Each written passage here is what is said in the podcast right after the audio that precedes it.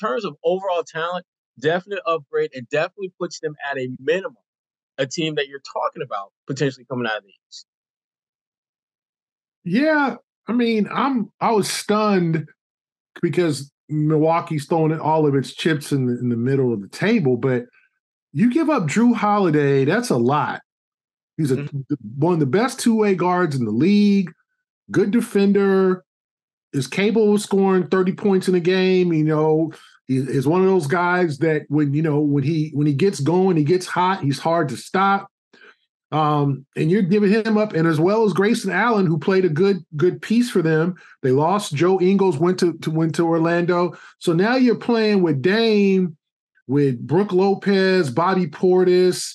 You're, you know, Middleton's coming off injury. Like as much as I think it's a blockbuster trade and it's a lot to talk about, I'm not so sure this makes Milwaukee appreciably better because you give up your best defensive guard when your best defender. You say Giannis is your best defender, and maybe Lopez second or third, but Jrue's definitely number two if he's not their best defender.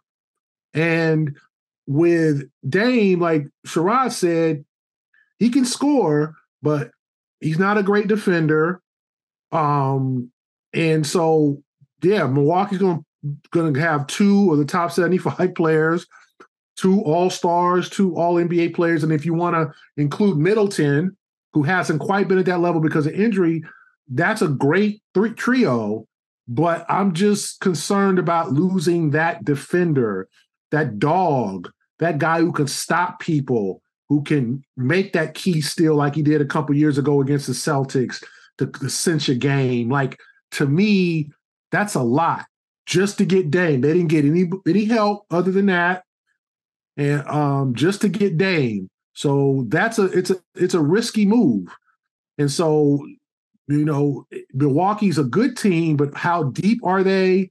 And now you got to put really old. They were older with Lopez.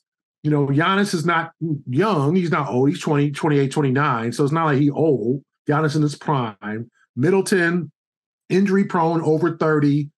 And now you add a 33 year old Dame Lillard who is capable of scoring 70 points as we've seen, one of the great scorers uh, as a point guard of our generation. But the other elements, stopping people, and we don't know how this is all going to work under a new coach. This is not Budenholzer anymore. This is Adrian Griffin. We have no clue what kind of system is going to be run. I, you know, no doubt that Griffin's going to be a good coach. Um, he's been waiting his turn. He's a good. We, we've we've known him since he's been in the league as a player.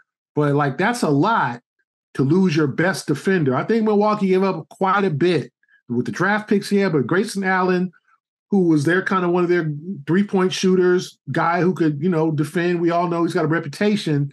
But then Jrue Holiday, boy, that's a lot. You know, now we all know Holiday's entering the last year of his deal. So they were going to have to probably extend them or whatever. But that's a lot. I don't know if Milwaukee got appreciably better. I think they're different and they're interesting, but I don't know if they're much better.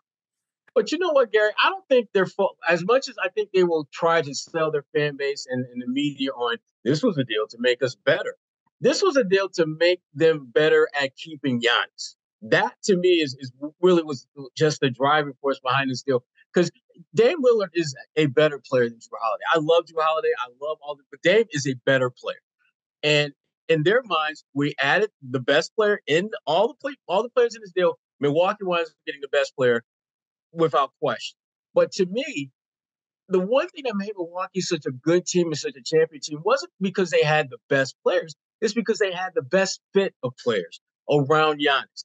And this deal, I think, raises a lot of concerns about whether they may have improved from a talent standpoint by adding Dame, but do they have that per, that ideal championship fit that brought them a championship a couple years ago? And when you look at teams in the league in this era, there's such parity that it really isn't about having the most talent; it's having the most talent that fits together.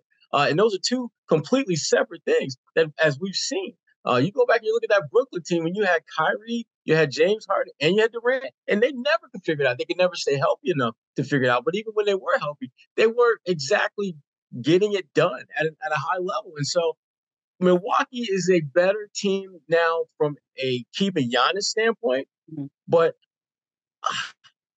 I want to put them in that short on that short list. Uh, but I still think the Celtics are a better team. I still think at the end of the day, from top to bottom, Boston is a better team.